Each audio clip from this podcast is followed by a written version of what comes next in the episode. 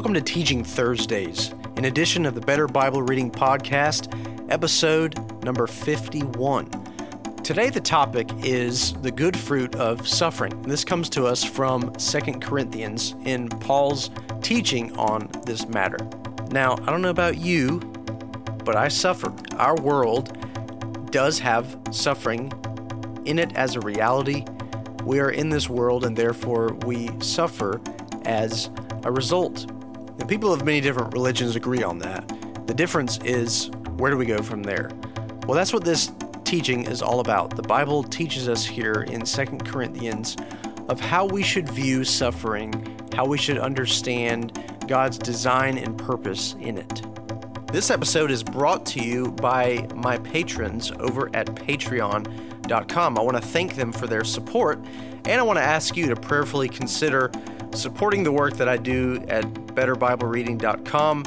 If you feel so led, I want to invite you to go to patreon.com. That's P A T R E O N.com forward slash better Bible reading. You have three options of how to pledge your support, and when you do, you'll receive exclusive goodies and content from me as a way of saying thanks for your support. And now, here is the good fruit of suffering.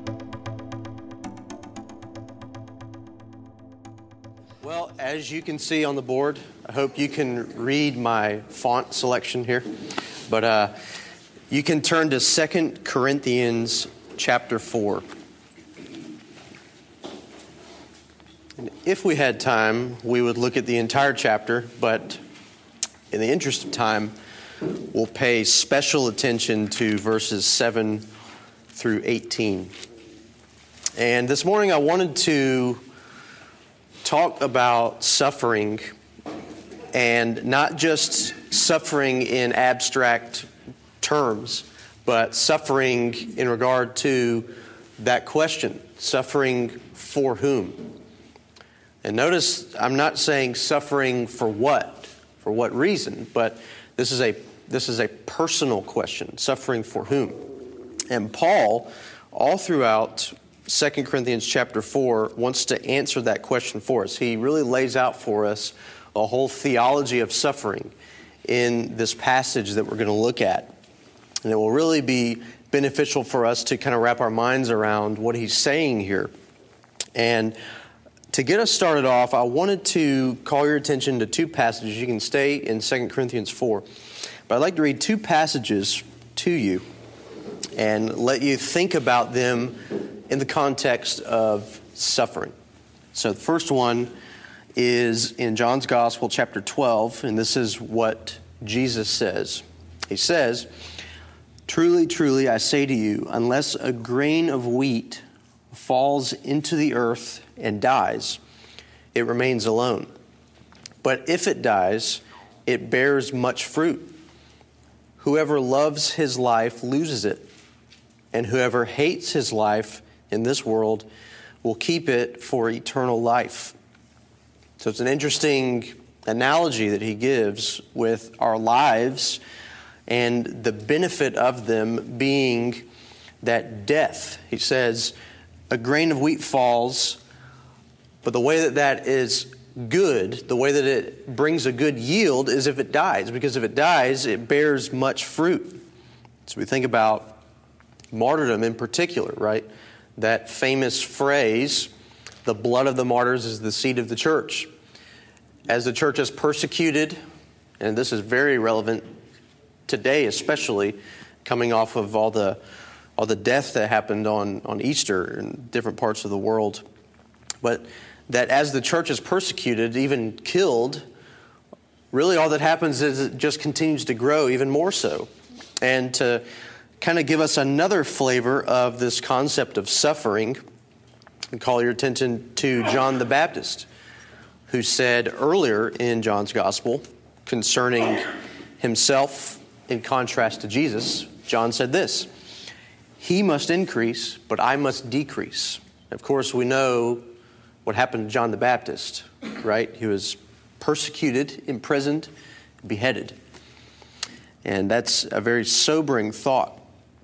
So, a follow up question to suffering for whom is really another question that I want to pose to you, and it's what should be produced in our suffering?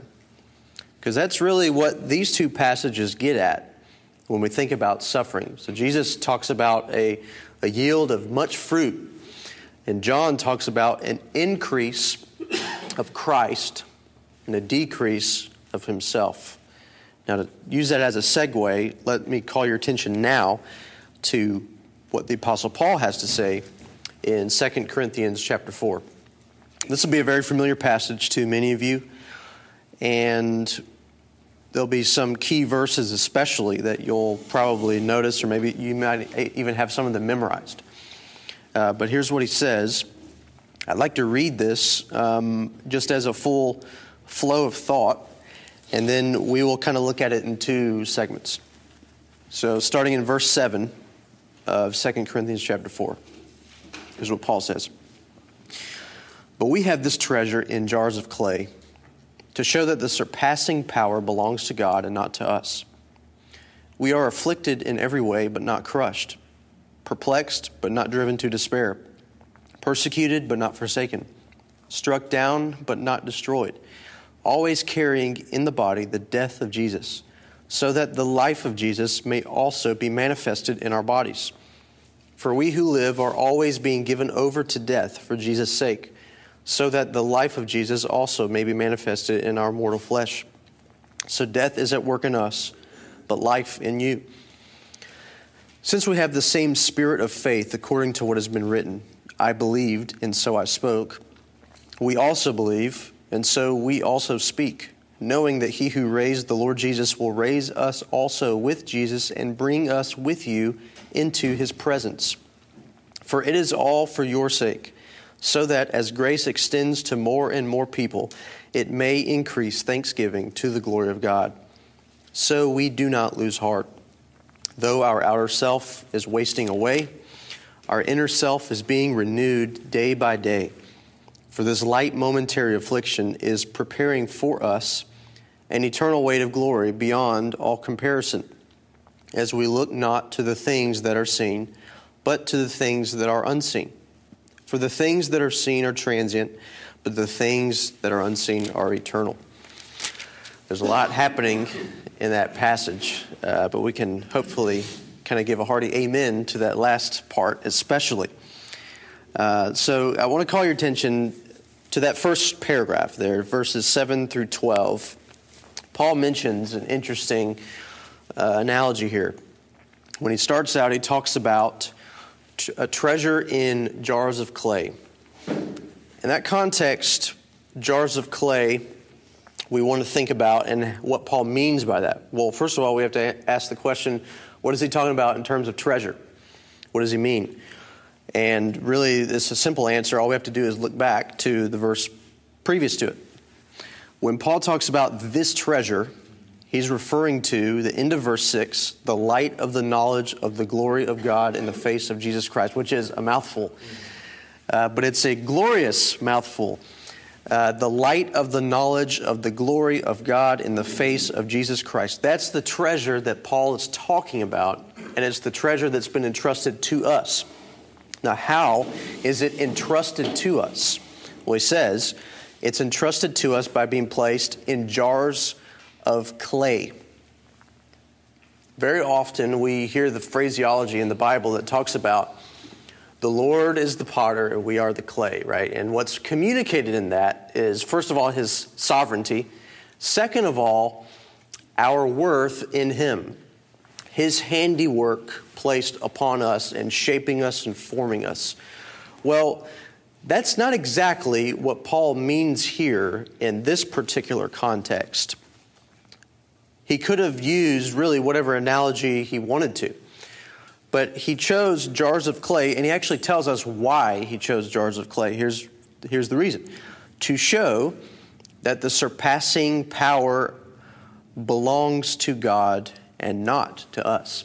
So get in your minds here that when we're talking about jars of clay, right now we're not, ta- we're not talking about our intrinsic worth. We're talking about our intrinsic inadequacy, actually. We're talking about our frailty. We're talking about our imperfections. We're talking about our lack, our insufficiency. And that's really all I have to say. We can go now. Hope you feel bad about yourself, right? But that's not, he's not leaving us there, thankfully. The potter and clay distinction is all about, in this context, elevating the Lord and putting ourselves in a place of subservient care and honor and glory to God. We're being placed beneath Him in terms of our own sufficiency. I'll explain what that means here as we kind of think about this. But Paul wants us to get it drilled into our minds that the surpassing power belongs to God and not to us. It was very common during this time that if you wanted to preserve something or if you wanted to place kind of an important document or something like that, you'd put it in a jar. Well, we know even in our modern day that the glory of finding treasure is finding a treasure chest. But when you find a treasure chest, you don't really care about the chest. Once you find the chest, you care about what's in it. The chest is really just a means to getting to what's in it, right? And that's what Paul is getting at here. God could have made us gold plated jars, if there is even such a thing as that. But Paul chose the phrase jars of clay, right? There, there's this, there's this, I don't know how many of you have tried to buy clay jars from Lowe's or Home Depot or somewhere like that. And when you can finally realize that you probably shouldn't have tried to fit it in your car, in the trunk of your car, because it doesn't fit in there. You're driving home very carefully because you know if it tips over, it's probably, first of all, going to spill soil everywhere. Second of all, it's going to bust because it's frail, it's fragile. And Paul means for us to understand that we are fragile people. But even in the midst of being fragile people, this treasure has been given to us. What is that treasure? Again, the light of the knowledge of the glory of God in the face of Jesus Christ. So, here's what he leads us into when we're thinking about this treasure. First of all, let me pose a question to you. And I, and I want some interaction here. So, this is not just to answer it in your mind, this is answer it out loud. What is suffering? You are allowed to use synonyms if you want to. But seriously, I mean, we have this concept of suffering. What is it? Pain? Okay. Not to get ahead of uh, where the sermon's going this morning, but Paul uses that term suffering and Philippians is uh, Yes. pressure, Pressure. crushing weight. Can anybody outdo the pastor here? Got another another synonym, get another word? I'm sorry? Okay. You know, we think about suffering a lot of times, and we have this concept, or we have really our own theology, right? Our own theology of suffering. We, we're Christians, so we relate suffering to God. We relate it to our Christian experience. That's a theology of suffering, whether we know it or not. We're participating in our own theology of suffering. Well, again, we're talking about Paul's theology of suffering. And this is not that here's Paul's view of it, then we have somebody else's view that's different in the Bible. I mean, this is unique to Paul, but it's not contradictory to the rest of the authors in the Bible. But I want to show you this morning that Paul, when he talks about suffering, doesn't define it in the positive. He defines it in the negative. Now, don't get in your minds by that good and bad. You'll, you'll understand what I mean, I hope, as, as we read this next verse. Let me ask another question before I actually read this. When Jesus says, Suffer the little children to come unto me, does he mean pain? That's right. Yes. Little children. There we go. Does he mean pain when he says suffering? Does he mean pressure when he says suffering? What does he mean? Suffer the little children to come unto me. Allow. I'm not, I may be mistaken on this, Sam, maybe, uh, Mr. Nicky, go ahead. I believe uh, what it means, uh, he's saying it that way, let the children come unto me. me. Right. Let them. Right. What are you going to say? I was going to say, I don't know, I'd have to check the Greek, but I wonder if that's a different Greek word. It is. It is. Okay. It is. Stealing my thunder. I'm sorry. It is. It is a different term. So we have to be careful with that. Do it to me in officer training, so. this is my chance to yeah, right. Whatever. Anyways, uh, no, but when Jesus uses the word, he doesn't mean it in terms of pain. And, and it is a different Greek word. But when we think about suffering, I want to show you that even though Paul is using it as a different term than how Jesus uses the word suffering, he's still getting at the same concept here. And, and we'll do a little bit of cross referencing here a little bit later as well uh, to show the way that we want to understand suffering. But here, here's how Paul says it, verse 8. We are afflicted in every way. There's the positive but not crushed. There's the negative. Perplexed, but not driven to despair. Persecuted, but not forsaken. Struck down, but not destroyed. Now, what's the emphasis of that? Is it the positive or the negative? Yes. You can say it out loud. Positive. Positive, okay. Anybody say negative? I mean, I think you touched on a little bit when it's kind of a definition by negation, Okay. but uh, affirmation, denial. We are this, but not this. Right. Okay. Afflicted, not crushed, perplexed, not driven to despair, persecuted, not forsaken, struck down, but not destroyed. So, Paul, I'm going to argue here, is wanting us to focus on the negative part, the not part of each of those phrases. And the reason why is because we want to think about the jar and the treasure at the same time, right? We want to think about our frailty, but we also want to think about what it is that we possess, what we enjoy, whom we enjoy, whom we commune with. That is Jesus Christ Himself in the midst of everything. And the reason that that is definitely true of what Paul's getting at is because of verse 10 always carrying in the how does he relate this suffering he relates it to christ always carrying in the body the death of jesus so that the life of jesus may also be manifested in our bodies our christian lives must be a display of the death and life of jesus think you look historically you can even look in our contemporary setting with different churches that very oftentimes we, we go to one of two extremes. We don't land in, in a good mixture of the two. We either focus on the death of Jesus exclusively, or we focus on the life of Jesus exclusively. This was really an interesting uh, concept to think about this last week, right? Because it's Resurrection Sunday. We're celebrating the resurrection of Jesus Christ. Uh, coincidentally, um, in the class I'm taking right now uh, at school, we were talking about what is the gospel? How would you define the gospel? It's common in our day to define the gospel simply as Jesus died on the cross. How would you tell the gospel to somebody? God loves you so much that he sent Jesus to die on the cross for you. Well, that's true, but it's not the whole story. Thousands of people have died on crosses. What makes Jesus' death on the cross significant? We talked about it last week. Hopefully, we think about it every single day of our lives. That he didn't stay dead, that he was raised from the dead, that his death was really sufficient for us for our sins.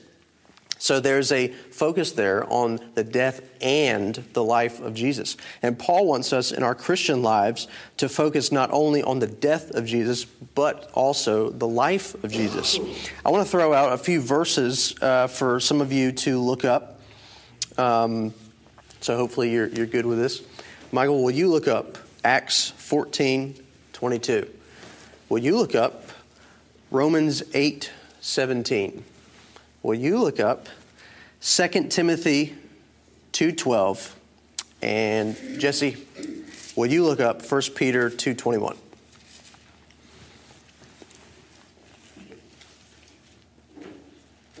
And if you're there, you can go ahead and read. This is Acts 14 22.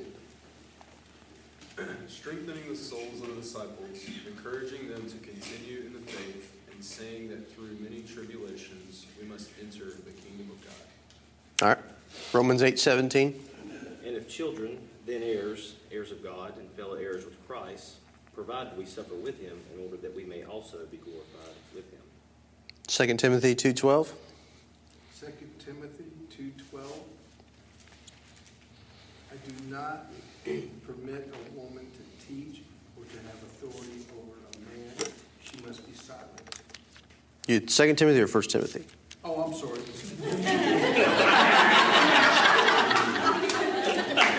That, uh, that, hey, that was not a subliminal message.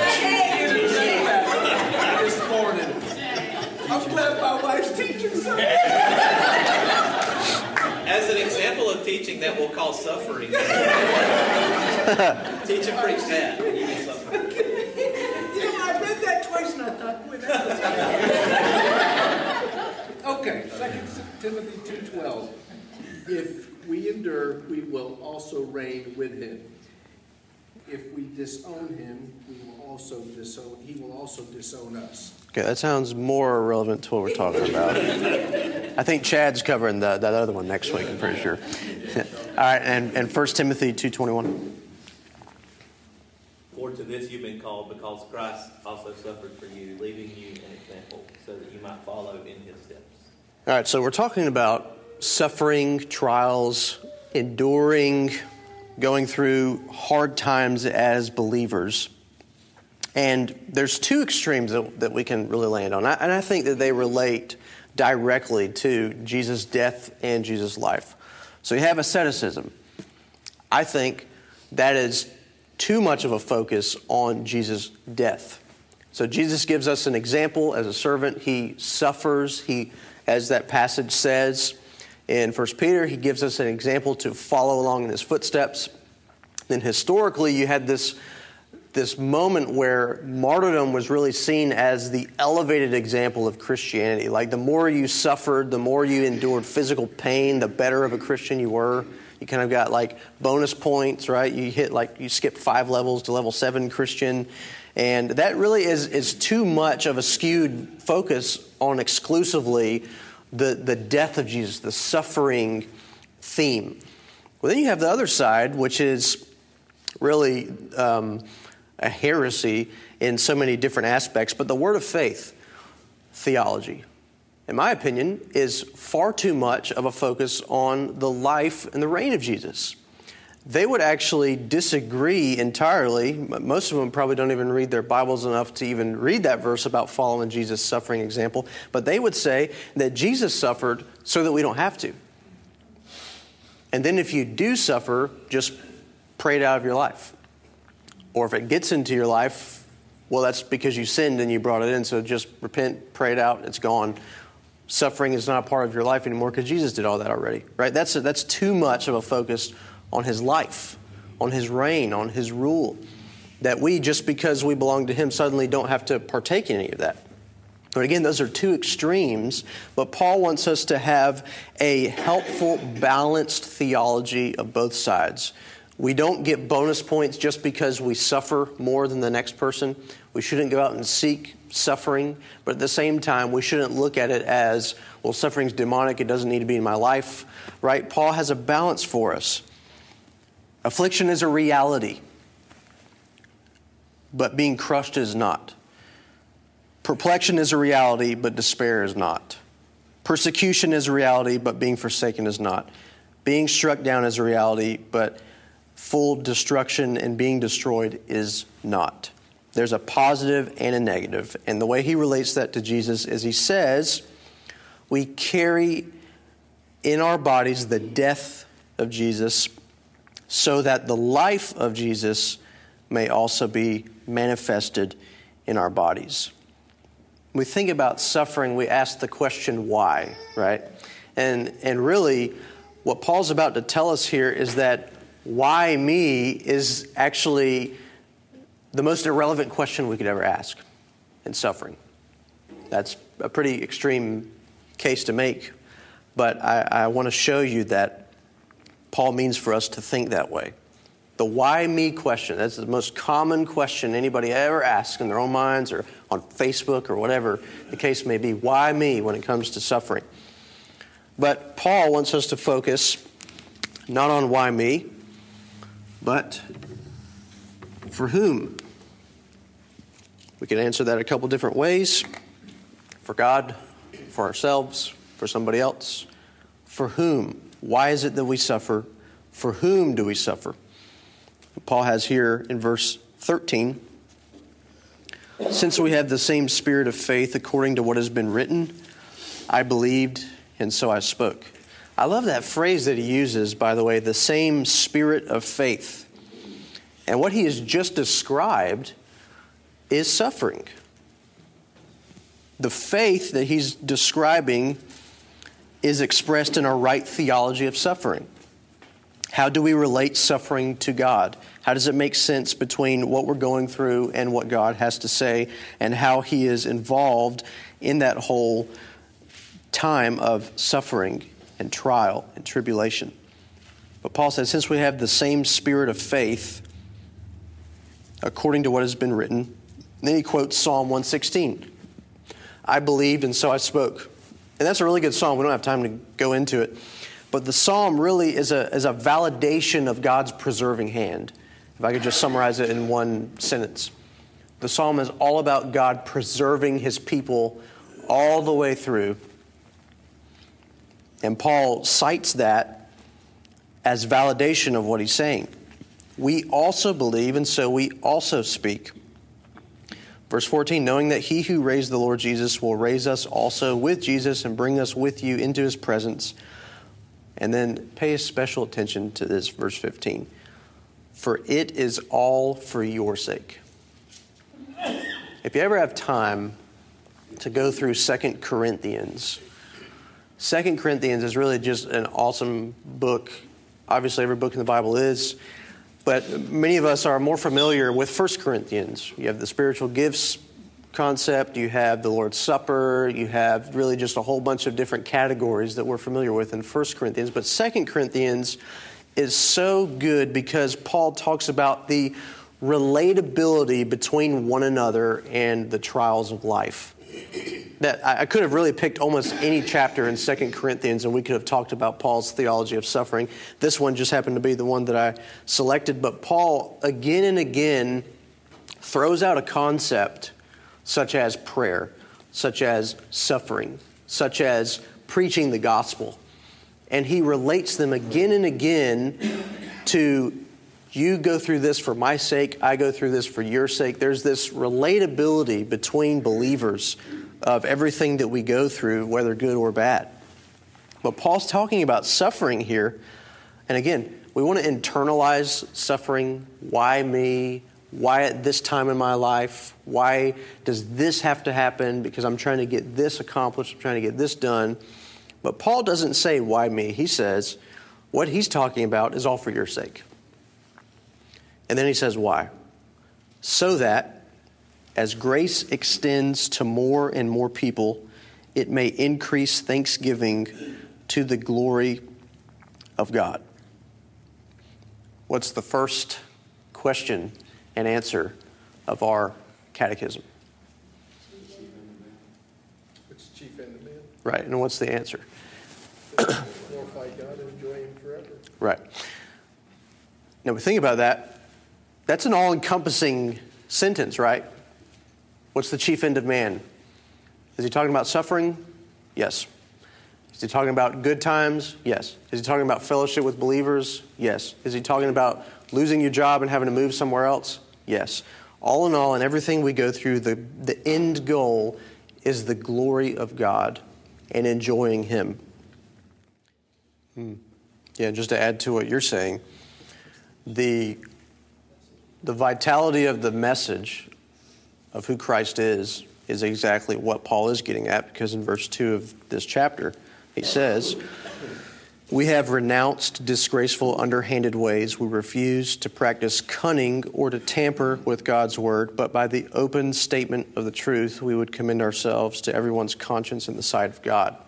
And that's really a problem, a huge problem in many churches is we want the message to be well received. So we're going to we're going to tamper it. We're going to provide it to people in a cunning way. You know, you throw the fishing line with a brand new car or a fog machine or whatever you want, reel them in, throw enough toys in people's faces, and then you'll finally be able to start talking about Jesus. Feed people enough food, give them enough clothes, and then we can talk to them about, right? There's so many things that we do, but Paul is more concerned with a valid, authentic, faithful presentation of the message and come what may. That's really what he's getting at, right? The Lord may use our message as a judgment upon those who refuse to believe and be saved, or he may use it as the very way by which they're saved. It's a, it's a message that has the aroma of life and death. And that's what we need to be concerned with. We don't need to change our theology to avoid suffering. We also don't need our theology to be all about suffering 24 7. We want to be faithful to the message. At the end of the day, when we look to the Lord, we want to say, I preach the message faithfully. We don't want to say, I, I tweaked it a little bit because you know how that guy is, or I really thought that this was going to happen if I was honest about who you are, so I didn't really want to divulge too much. And, and that's not how we should be. But Paul says, in our faithful presentation of the message, instead of saying, Why me? or saying, Well, God's really kind of cruel, isn't he? Because he promises me eternal life and glory with him, but then I'm going through all these trials, and how does that prove a gracious and loving God? Well, think about it this way. In verses 8 and 9, when Paul talks about that positive negative relationship, if we focus only on affliction, only on perplexion, only on persecution, and only on being struck down, first of all, that's not the whole story. Second of all, it would be proper for us to start asking questions and not being sure. But Paul wants us to focus on what is true for us as believers. Not only that we're afflicted, but what if we say, Is God gracious? And we answer it by saying, Absolutely, He is, because in everything I've gone through, I've not been crushed, I've not been driven to despair, I've not been forsaken, I've not been destroyed.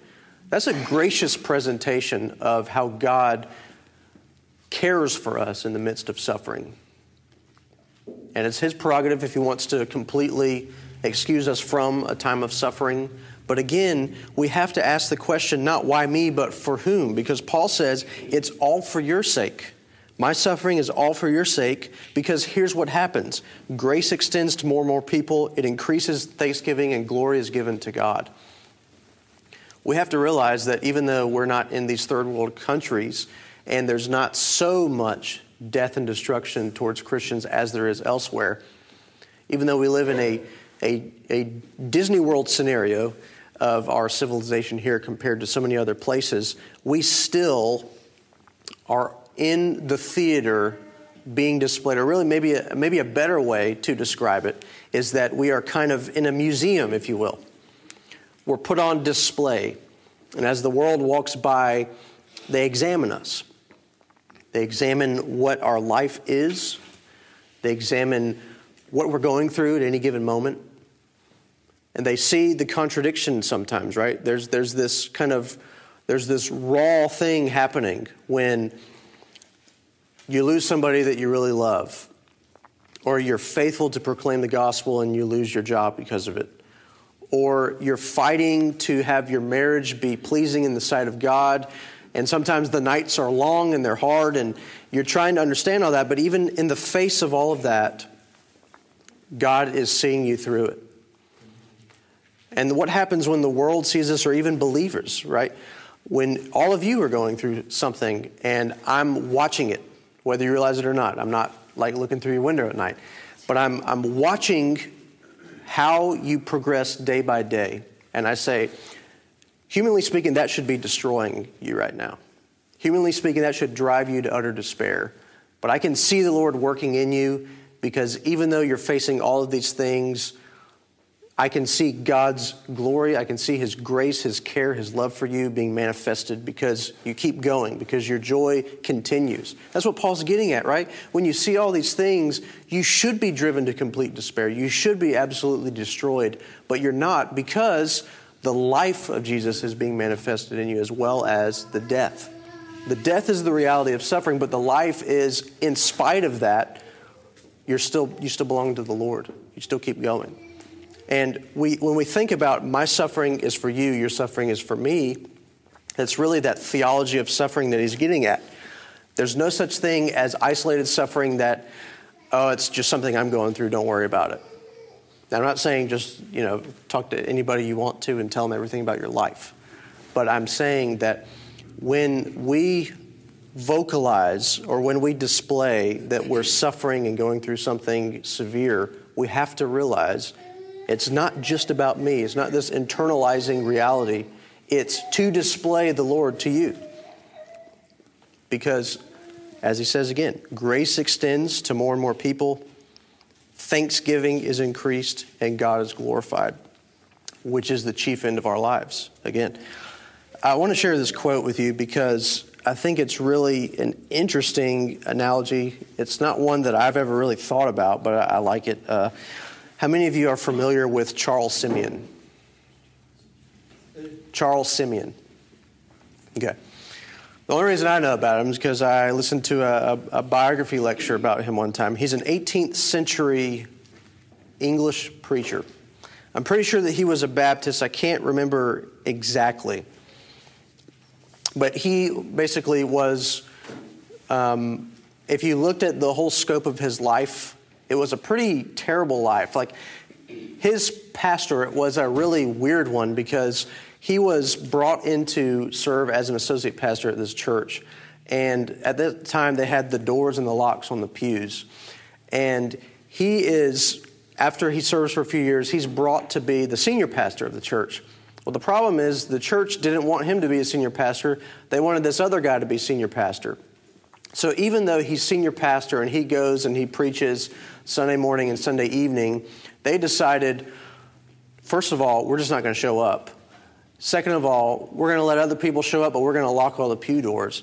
So he shows up to preach in his own church. The people don't want him to be pastor there, and all the pews are locked. So anybody that wants to listen to him just has to stand in the aisle and, and just listen.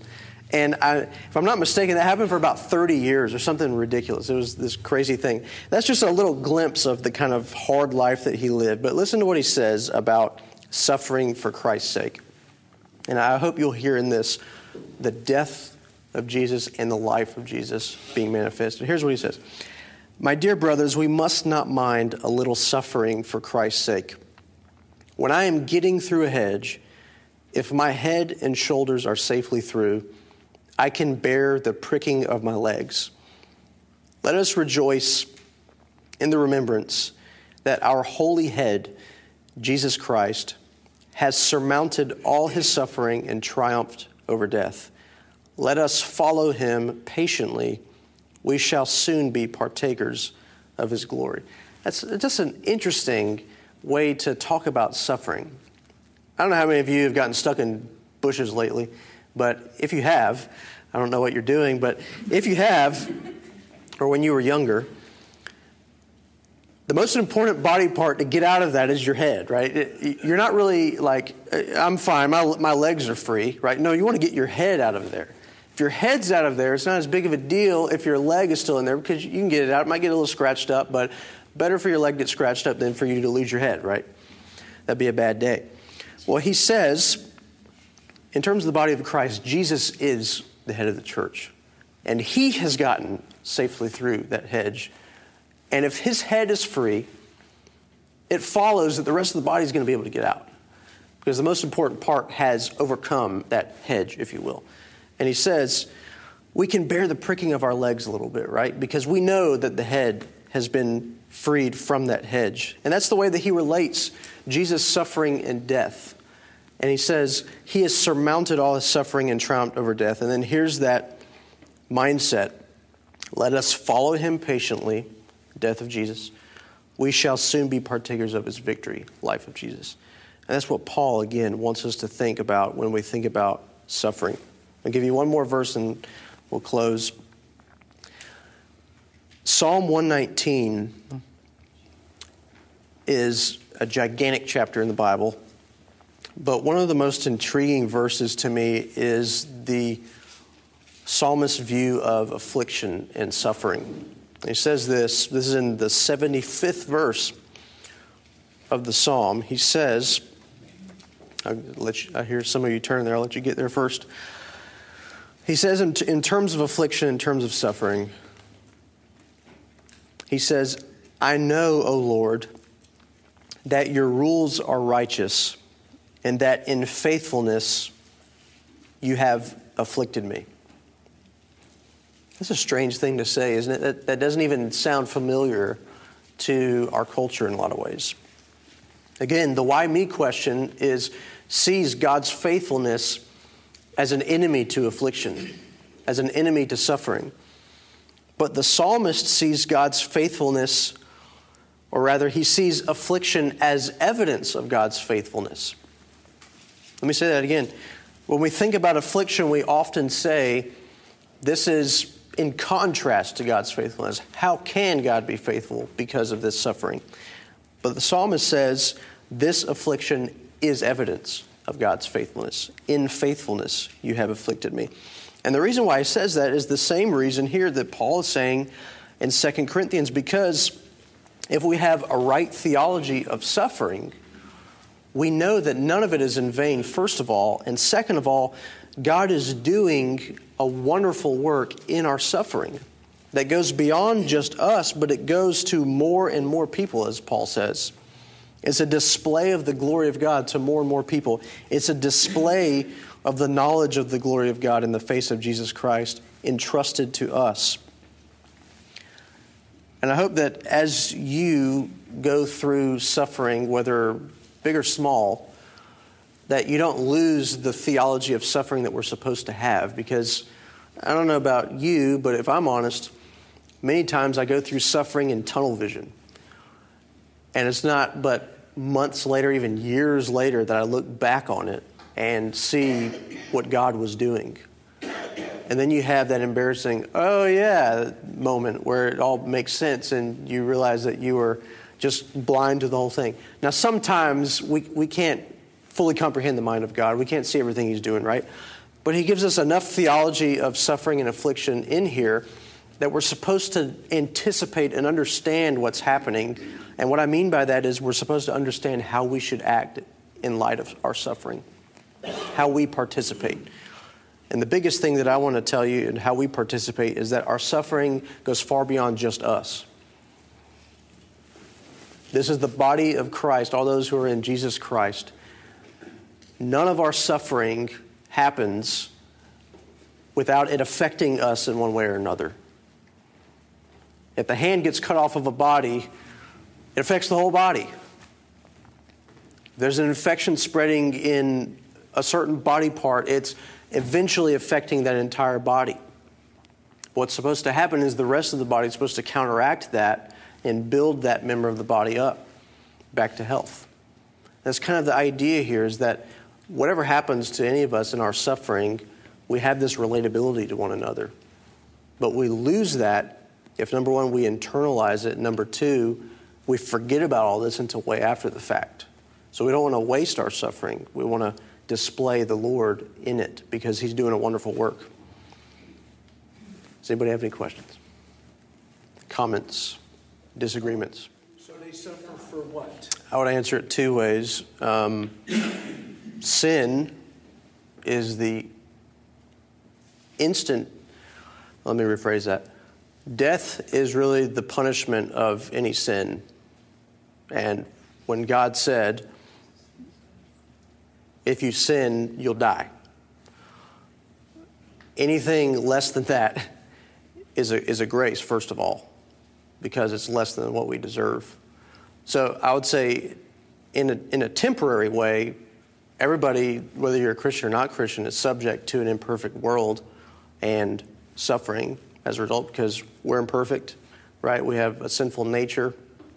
So in one sense, you could say that any kind of suffering upon a non believer is nothing less than the justice of God for somebody who's rebellious against Him. In fact, it's less than what they deserve because what they do deserve is death. It's what we all deserve as sinful people. But also,